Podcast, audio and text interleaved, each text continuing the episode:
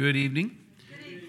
Want to remind you, be here on Saturday. Uh, Live Not by Lies conference will be on at 9 a.m. Um, four sessions, breaks in between in the morning and in the afternoon, uh, pizza and salad lunch at the middle of the day, and uh, and then on Sunday we have the the um, the concert, the program that will be put on by the Calvary Chapel Choir. The one thing I want to um, if we have other folks that are on online as well, just want to remind you that Sunday is going to be different in the sense that we're not going to have the period of corporate worship followed by announcements, followed by the word. Um, the program will be the beginning of the service. So you really need to be here um, when the service starts. We'll start with just doing the announcements quickly before we get into it so that we can just get into the program. Um, and the, the program will go forward. We'll have communion together. We'll have uh, a time of prayer and just fellowship. So um, just remember to be in your seats at 10 o'clock for Sunday's program. It's going to be a blessed weekend. Um, we have 140 people that are signed up, you know, to have lunch here, and then there's several other people that are planning on being here that plan to have other plans for lunch. So we'll probably be over 150 people if everybody who said they were coming is coming. So keep that in your prayers. Um, we're excited to be able to present this for, for anyone who's willing to come. So, okay, let's get into the Bible study for tonight. We're going to be in Genesis, excuse me, chapter 28 and possibly get into 29 as well. And this is a pivotal passage because um, in these two chapters, really now uh, Jacob, the son of Isaac, and Rebekah, he is going to be making his way back to the land that was the original home of Abraham, is the place where Isaac found his bride, Rebekah. And now uh, Jacob is being sent back there as well. And ultimately, as he finds his wives, uh, this will become the beginning of what becomes the family of the patriarchs, the 12 tribes. And so uh, this is a pivotal time in the life of Jacob and really in the highway of the seed that will ultimately produce the Messiah that will be, you know, God's plan for the salvation of humanity. So we pick it up in verse 1 of uh, chapter 28. And now recall that uh, we've just come from the, the, the place in the narrative where Jacob and Jacob and his mother, Rebekah, tricked Isaac into giving the blessing uh, that would normally go to the oldest son. It, in Isaac's mind, and he's now elderly, but he, he thought he was giving this blessing to his oldest son, Esau, when in fact, uh, through the planning and scheming of Rebekah and Jacob, he ended up giving it to Jacob. And of course, this was not anything that we should commend uh, but it does prove that even with wicked intent and less than scrupulous behavior, God works in the midst of it. And ultimately, what he had told Re- uh, Rebecca when she was pregnant is that the older will serve the younger. And indeed, this is where we are now. Uh, so now, in the aftermath of that, and we saw at the end of chapter 27 that Esau has mind to kill his brother when, when the uh, opportunity presents itself, we come into chapter 28, and in verse 1 we read, then Isaac called Jacob and blessed him and charged him and said to him, You shall not take a wife from the daughters of Canaan. Please go to Paddan Aram to the house of Bethuel, your mother's father, and take yourself a wife from there of the daughters of Laban, your mother's brother. May God Almighty bless you and make you fruitful and multiply you, that you may be an assembly of peoples, and give you the blessing of Abraham to you and your descendants with you, that you may inherit the land in which you are a stranger, which God gave to Abraham. So Isaac sent away Jacob, and he went to Paddan Aram to Laban, the son of Bethuel, the Syrian, the brother of Rebekah, the mother of Jacob and Esau. Now, once again, we see in this line that comes from Abraham this direction do not take a wife of the Canaanites. This is the same uh, direction that Isaac himself was given by his father. And now Isaac is giving it to his son of promise, the, the son that, that uh, is going to have the promises of God given to him. And he's telling him once again do not take a wife from the women of the Canaanites. That would be the indigenous peoples that were in the promised land.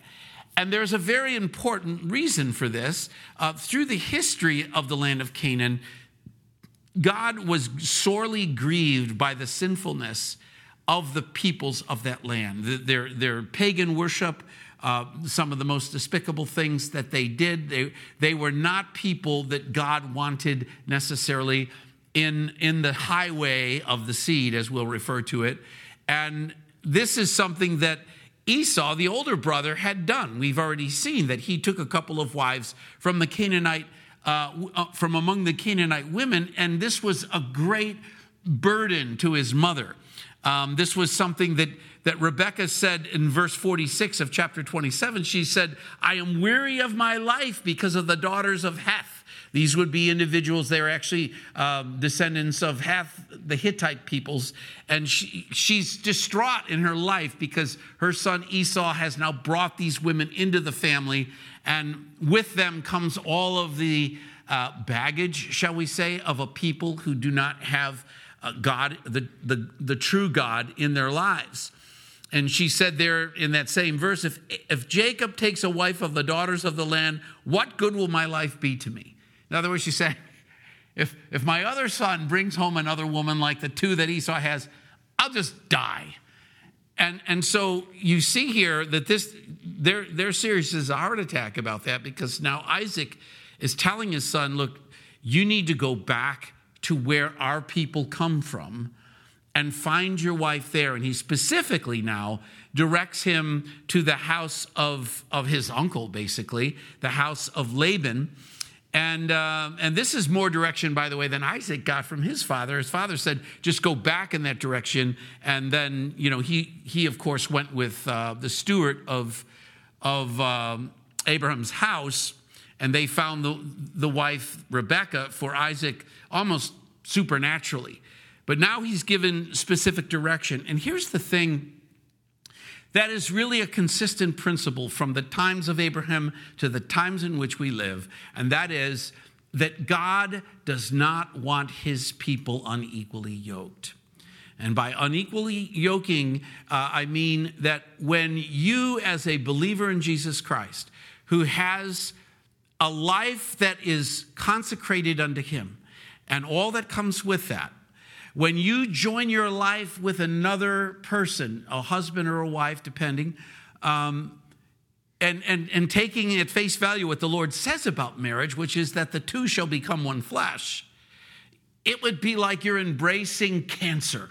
Like you have purposely infected your, your body with something that is destructive to it. If you would, just flip over to Second Corinthians chapter 6 just to get the direction from the Lord concerning you and me, because it's not a whole lot different than the direction that Jacob is being given here by his father in verses 14 through 17 of uh, 2 Corinthians 6. We, we read, Do not be unequally yoked together with unbelievers.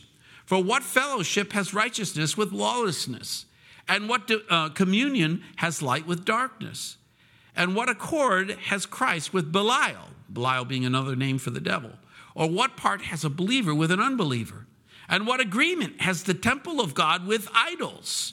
For you are the temple of the living God. As God has said, I will dwell in them and walk among them, and I will be their God, and they shall be my people. Therefore, come out from among them and be separate, says the Lord. Do not touch with what is unclean, and I will receive you. I will be a father to you, and you shall be my sons and daughters, says the Lord God Almighty uh, we have to take very seriously the walk that we have with the Lord and, and having a life that is not facing every moment you're at home compromise. And, and I've seen, and you've seen uh, instances of people that you know are walking with the Lord, but somehow, some way, um, they ended up in a marriage where uh, they're unequally yoked. Now, sometimes that happens because both individuals were not saved when they got married. And then the couple they're exposed to the word of god. Maybe they have friends or family members who are christian and one of them comes to the lord and the other one doesn't. And now you've got a, a home that's divided.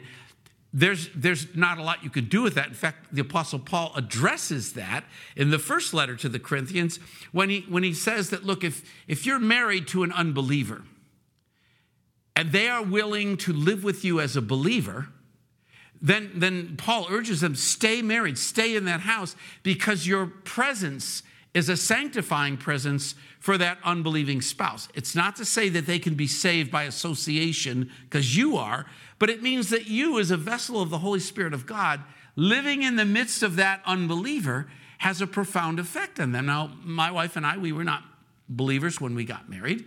She got saved about eight years after we got married, uh, something like that. And, and I was not saved till another couple of years after that. But I would be, uh, I, I would have to say that her sanctified life, along with other family members, had an effect on me that led me to the truth. So, so exactly what Paul tells us in that passage, at least in my case, turned out to be true. So, so this is why, you know, back to our text, this is why Isaac is making such a, a point of this. And you got to keep in mind where where Isaac or where uh, Jacob is in this moment and where he's being sent back to Haran, which, which is near the border of Turkey and Syria of modern day. I mean, this is like over a thousand mile, couple thousand mile journey. I mean, it's a big deal to go from where he is to where he's being sent. And so this is this is very, very serious direction he's receiving from his father.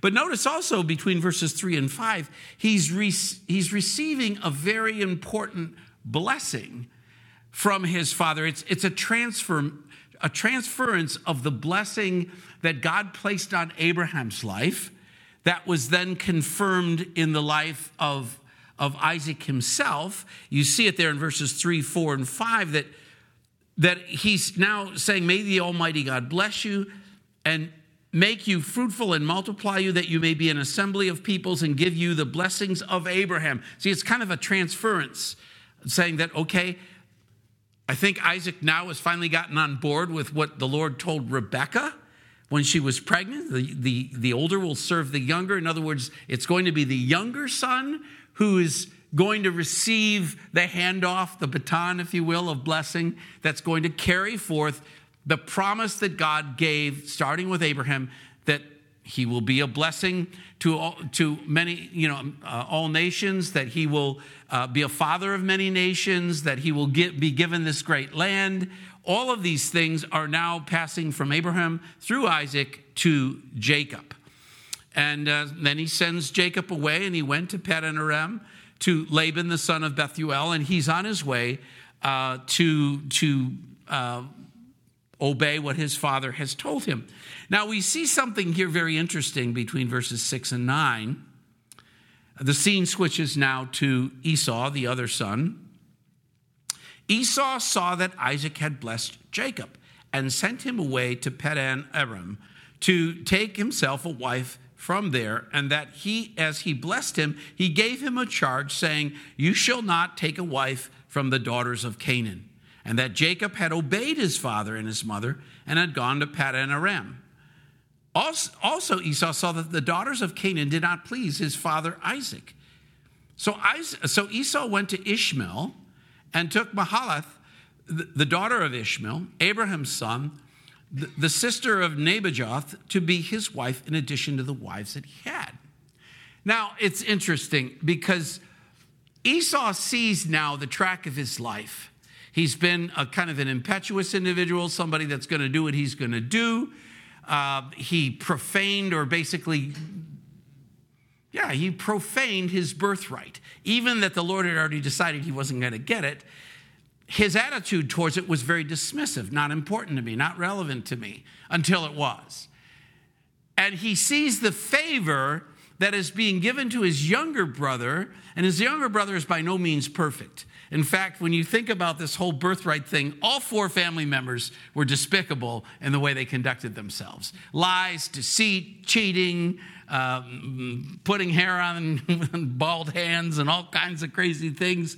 But Jacob was obedient to what his parents told him as it related to the birthright once he had it. And Esau is now seeing that this favor that is being shown to him has come out of this obedience. And so Esau takes it into his mind that, well, um, you know, my taking wives from the women of Canaan didn't please my parents very much. And he doesn't seem to indicate that anything about his mother being ready to end her life over this. But now that he sees that it, it matters to Isaac, his father, he decides that he will take a wife from among their people, except that the wife he's taking is from the family of Ishmael. Ishmael, the son of the flesh. Ishmael, the one who was not chosen. So it's interesting that the not chosen brother goes and finds a wife from the not chosen uncle, or, you know, yeah. And, and it just seems like poor Esau just can't get this right. I mean, he, he's, he's a man of carnality, and his decisions are, are influenced accordingly. And, and I think it's a, um, it's a lesson for us that if you choose to go the route of carnality, you, you'd be surprised how it starts to bleed into the decisions that you make about your life. Um, you know, anybody who counsels people for a living will find that very often the biggest problems that people face in life, when you trace it back to the taproot, they're, they're created by the decisions that they chose to make. And typically, those decisions are, well, not typically, perhaps always, they're decisions that were made apart from what the will of God and the Word of God would have them do. And so Esau, uh, you know, he's trying to make good with his parents, but the choice that he makes, not exactly the best. So we wheel into verse 10. Now Jacob went out from Beersheba and went towards Haran. And as I say, if you look at a map, boy, uh, Beersheba's in the south of what we know of as Israel today. Haran is way up there uh, by the border of Turkey and Syria as we know it today. Very long journey. And now Jacob went out from Beersheba and went towards Haran. So he came to a certain place and stayed there all night because the sun had set. And he took one of the stones of that place and put it at his head and lay down in that place to sleep. Just a quick aside about uh, this stone. Because other translations, and I think the general idea that most people get, is that he took this stone to be his pillow. And uh, it, looking at those who are linguists from the original language, it doesn't say in the Hebrew that he took it and placed it under his head. It says that he took it and placed it at his head, which would say that if he's laying this way with his head here and his feet here, the stone was up here.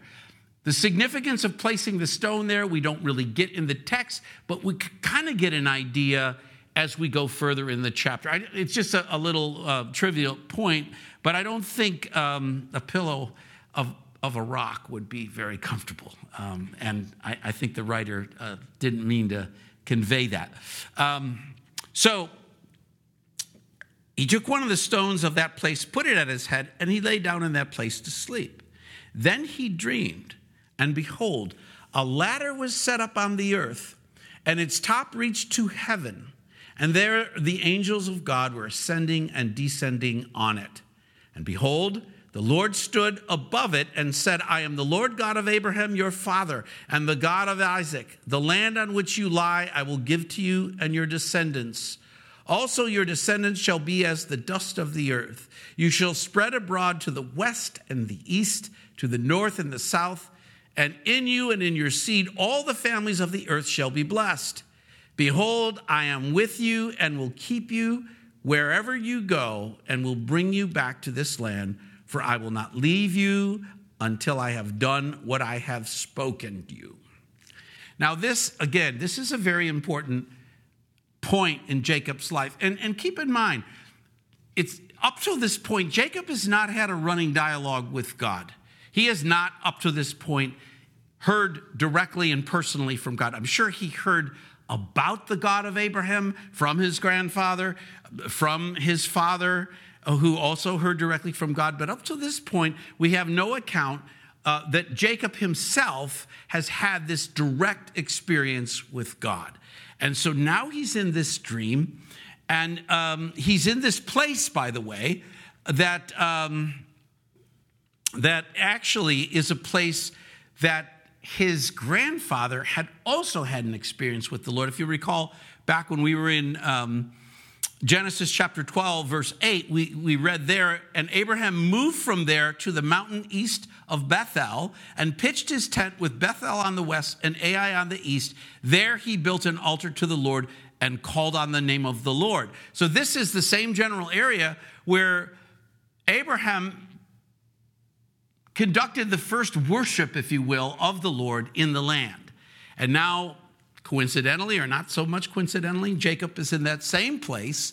And we read here that in his dream, he sees this ladder that's set up on the earth, and there are angels that were ascending and descending on it. Now, again, not to be a language nerd, but actually, and my buddy Art would know this, or I'm sure he does, um, that the, the Hebrew word that's used there really conveys more of a stairway than a ladder. I mean, the way we think of a ladder is what you go up on the roof to get the leaves out of your gutter or, or to go, uh, you know, fix something up there. This was more in the way of a stairway. Okay, so uh, Led Zeppelin had it right. No, no, they didn't. Just kidding. Um, but uh, he sees a couple of things. He sees the stairway. He sees angels that are coming down it and, he, and going up it. And he, he sees some kind of image or, or appearance of the presence of the Lord. It says the Lord stood above it. We don't know in what form he saw the Lord, but there he, he has a clear indication that at the top of the stairs is the Lord.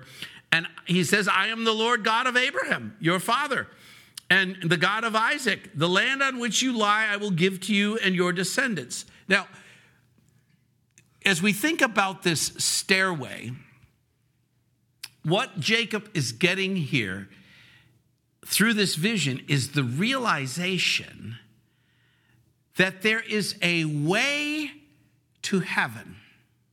And it's a way that God has enabled, it's a way that God has established.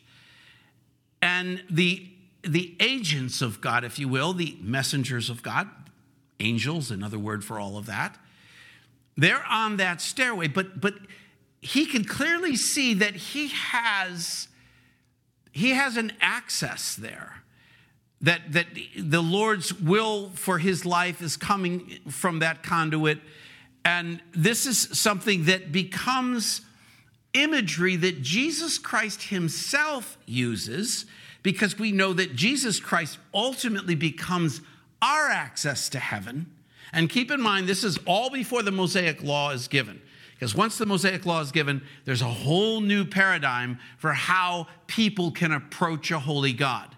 And that's through the temple and you know through the priesthood and all of that. But this is all before that. And Jesus himself uses this imagery to convey the idea that he is the way to heaven. He says this in John chapter 1 verse 51. And Jesus said to him, Most assuredly I say to you, hereafter you shall see heaven open and the angels of God ascending and descending upon the Son of Man. What he's saying here is he, he's saying that Jesus is the way to heaven. He doesn't tell us that he's going to show us a way, he tells us that he is the way. And this is something, I've said it many, many times. There's really only two religions in the entire world. There's Christianity, which says that Jesus is the way, the truth, and the life. No one comes to the Father except through him. And then there's everything else. And everything else started with the Tower of Babel. The Tower of Babel was a collective, and we're going to talk about this on Saturday. It's actually an illustration I start with in the opening session. The Tower of Babel was a manifestation of the human carnal idea that we, through man's ingenuity, through man's cleverness, through man's strength, through man's industry that we could build our way to heaven. We can make a tower unto heaven to exalt ourselves and to prove ourselves worthy of the presence of God. And Christianity is in stark and diametric opposite to that. It says that the only way to heaven is through Jesus Christ, who likens himself to this very stairway we see in our text. There is one way to heaven. There is one way to fellowship with God, and it all comes through Jesus Christ. There is no other way. And so, any other religion you want to parse through and look at their theology, ultimately, what you'll see inside of it, sometimes it's very overt, sometimes it's more subtly put in there, but it all amounts to we must work to get there. We must work to have fellowship with God. And the hero of the story in all of those religions is always us. It's always humanity. We win. We did it. We got there. This is why dominion theology, that is, that is a growing Christian view of our time, is nothing other than a repackaged Tower of Babel idea that we are going to order the world, we are going to we are going to reform its institutions. We are going to reform its politics. We are going to establish a world. The terminology they often use is we are going to make earth in the we're going to have God's will done on earth as it is in heaven. Sounds great, sounds scriptural. Also sounds impossible if you understand what God's word says. And so this this is a moment where where our friend Jacob is learning that there, there is a way to God, that, that there is that God has an interest in coming to us, that God has an interest in communicating to us, that God has a plan that He wants to convey to us. And, and this is this is where he gets to um, and and god as he speaks to to jacob he's repeating the very covenant the very promises that he gave to abraham in chapter 12 of genesis and then gave to isaac in chapter 26 of genesis. And these are the things that um, he wants jacob to get in get in this place to understand that this is who I am and this is what I have for you. And it is the transference of the promise that I gave to your grandfather in Genesis 12, the promise I, I then passed on to your father in Genesis 26. And again, there's a lesson here for us. We have been given precious promises. God has spoken to us. When God spoke to Jacob, I hope he was paying attention because he didn't write anything down. We have the written, inspired, true word of God, which contains in it God's will and plan for our lives. Do we believe these things? The Lord said, I, I am uh, being confident of this very thing, that he who has begun a good work in you will complete it until the day of Jesus Christ this, this is the kind of promise that we could easily forget. I mean, typically when you when you have a bad day, you stumble on something. You, you find yourself uh, did something bad, or you thought something that you knew was not of the Lord, and and you really wonder. It's like, goodness gracious, uh, you know, this is why a lot of people question, "Am I even saved?" You know. But the Lord tells us that He will He will finish the work that He started in us. He tells us he will never leave us nor forsake us. He tells us that, that as far as the east is from the west, so far as he removed our sins from us. It's interesting that he tells us that basically that our sins he remembers no more, and yet in the book of Hebrews, he tells us that he never forgets our works, our works in, in furtherance of the kingdom. These are things that the Lord has told us, much like he's telling Jacob this is what I have for you. This is, this is why you're, this is why you matter. And, and, you know, what we would pray and hope for the church is that individual people in the church would understand hey, you matter. You matter to the Lord. The Lord has spoken His word to you. And in that spoken word, He has a plan for you. And He's there to encourage you. And He's there to empower you. And He's there to guide you. He's, he, he promises His Spirit lives in us, and He also promises His Spirit will lead us in the way of all truth. That should give us an enormous sense of confidence about what we're all about. Now, the thing that's interesting about Jacob's response or Jacob's reaction to this dream, verse 16 Jacob awoke from his sleep and said, Surely the Lord is in this place, and I did not know it. And he was afraid and said, How awesome is this place! This is none other than the house of God. This is the gate of heaven. Then Jacob arose early in the morning and took the stone that he had put at his head and set it up as a pillar and poured oil on top of it. By doing so, by the way, he's consecrating the stone as a symbolic uh, monument, if you will, to the profound experience he had in that place. Now, the one thing uh, that, that is a little bit um, troubling about the reaction that Jacob has here is that Jacob believes that what he just experienced was a quality unique to that place. In other words, just to quote him, um, Jacob arose from his sleep and said, Surely the Lord is in this place, and I did not know. How awesome is this place! This is none other than the house of God. And he'll ultimately name it Bethel, which means the house of God. But, but what he's not realizing here is the character of God, the qualities, the characteristics of God. God is omnipresent, isn't he? God is everywhere.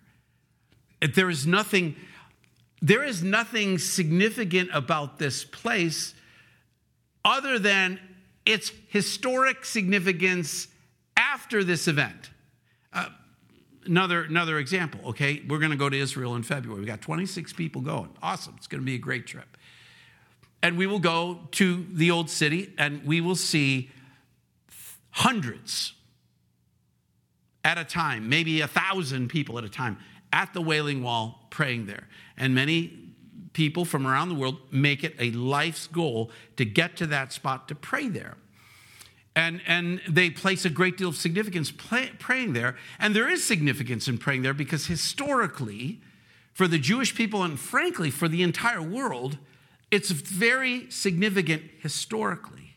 It only reaches a place of being uh, wrong thinking concerning God if we think that God can meet you there in a way he can't meet you anywhere else. And this is particularly true for the Christian.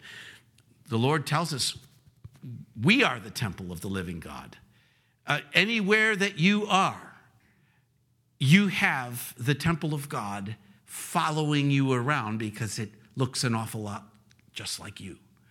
And so to think that there's only a special place and i mean this is this is something that's characteristic of a lot of religions that have a deep tradition of ritual is that there are certain places that are more significant than others there are certain ritual that is more significant than others there are certain uh, vestments that are more significant than others all of that stuff. And this gives people great comfort because they know as long as I check the boxes of I'm in the right place, wearing the right thing, saying and doing the right thing, I have access to God. And I'm here to tell you that's not the God we serve. The God we serve meets us wherever we open our heart and say, God, here I am. You know, I love that when the Lord calls somebody in the Bible and say, Yes, Lord, here I am, you know, and that's what we should be saying every day, every minute of every day. Lord, here I am. And so the, the significance of the place becomes significant because it had a, an historic event that occurred there, but it's not significant from the standpoint of, well, if I really want to have an experience with God, I got to go back to Bethel because that's just not the way the Lord works it. So, Jacob, verse 18, he rises early in the morning. He took the stone that he had put at his head, he set it up as a pillar, he pours oil on top of it, and he called the name of the place Bethel which, of course, as I said, means the house of God.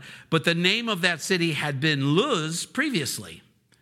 Then Jacob made a vow, saying, If God will be with me and keep me in this way that I'm going, and give me bread to eat and clothing to put on, so that I may come back to my father's house in peace, then the Lord shall be my God. And this stone which I have set as a pillar shall be God's house No, it's not. And all of that you give me, I will surely give a tenth to you.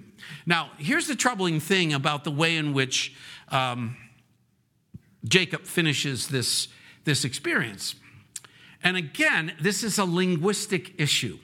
And this is why it is important. I mean, I'm no linguistic nerd and I don't have uh, deep knowledge of Hebrew and Greek, which would be very useful, but I do try to go to the people who do to see what they have to say in these kind of instances. What we see between verses 20 and 21 um, is the classic if then statement. If this happens, then I'll do that. If God does this for me, then I'll do this for God. Then God will be my God. And, and that looks as clear as the nose on our face. And a lot of people would look at this passage and say, well, knowing what a schemer and what a dealer and wheeler and dealer Jacob is, he thinks he's bargaining here with God. And that may be true. I don't know. But I don't think you can read this from the text because the word that's translated here, if, can also be rendered since. So if you put since in that place, what it reads is, since God will be with me, keep me this way, and I'm going the way I'm going, and give me bread to eat and, and clothing to put on, so that I come back to my father's house in peace, then the Lord's my God. So he's saying, look, because I now know these things that God has done for me, hey, he's my God. And I'm going to serve him, and everything he gives me, I'm going to tithe back to him. And so, you know, I've read some commentators on this passage that kind of take a poke at Jacob. And I don't know if it's justified given that ambiguity on that word, because if it's an if then statement, then it sounds very like God, is, God has given Jacob an absolute covenant, a covenant that to this day is not broken, has not changed one single bit. Literally, come hell or high water. Literally, hundreds of millions of Arabs trying to annihilate this promise, and they can't do it because God has not broken that promise. And in, in response, Jacob's going to say, Okay, Lord, well, if you do this and this and this and this, then I'll recognize you as my God. I am not convinced that that's what Jacob is saying based on the fact that the word that is rendered, at least in my Bible, I'm reading from the New King James, that word that's rendered if could, could also be rendered since. And in that, in that way, it, it really sounds like he's acknowledging, wow, um, the Lord's going to do these things for me, and therefore he's my God. I'm going to follow him to the ends of the earth. And so, what, what the Lord is promising him here is, is I'm the Lord God. Okay, so now he knows who's talking to him.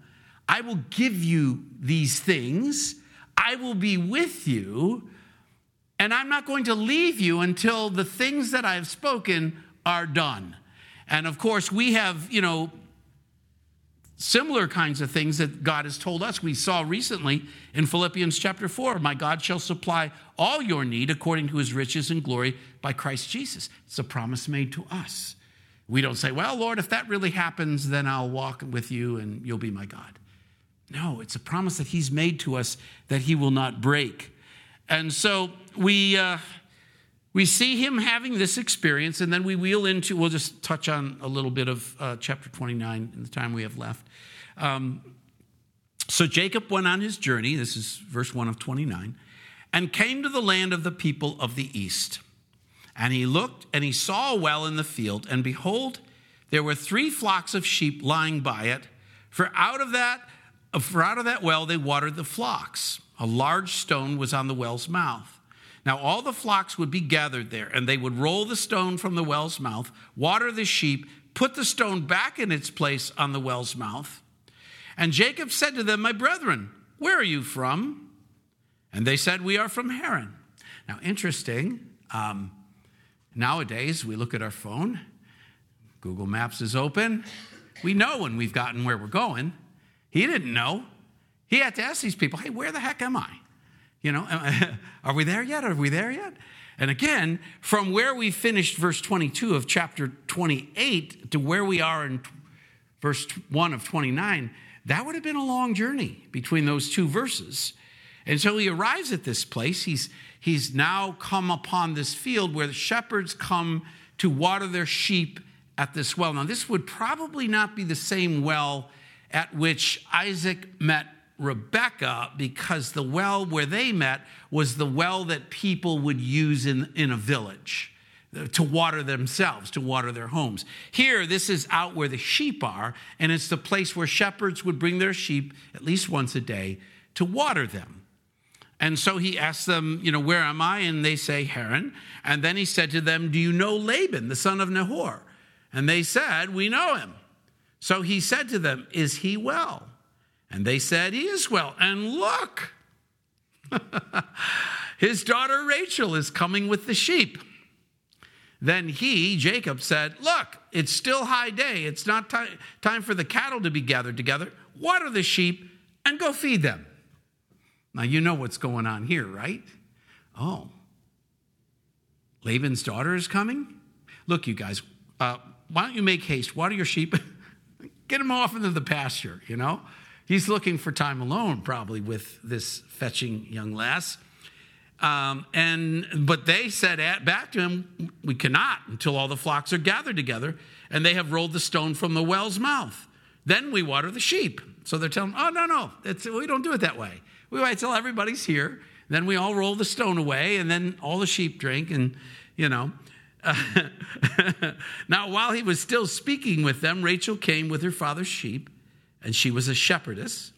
And it came to pass when Jacob saw Rachel, the daughter of Laban, his mother's brother, and the sheep of Laban, his mother's brother, that Jacob went near and rolled the stone from the well's mouth and watered the flock of Laban, his mother's brother. And here he comes. You know, this is this is classic uh, guy trying to impress a lady 101. Roll up your sleeves, move the heavy rock, do the hard work. Here I am, baby.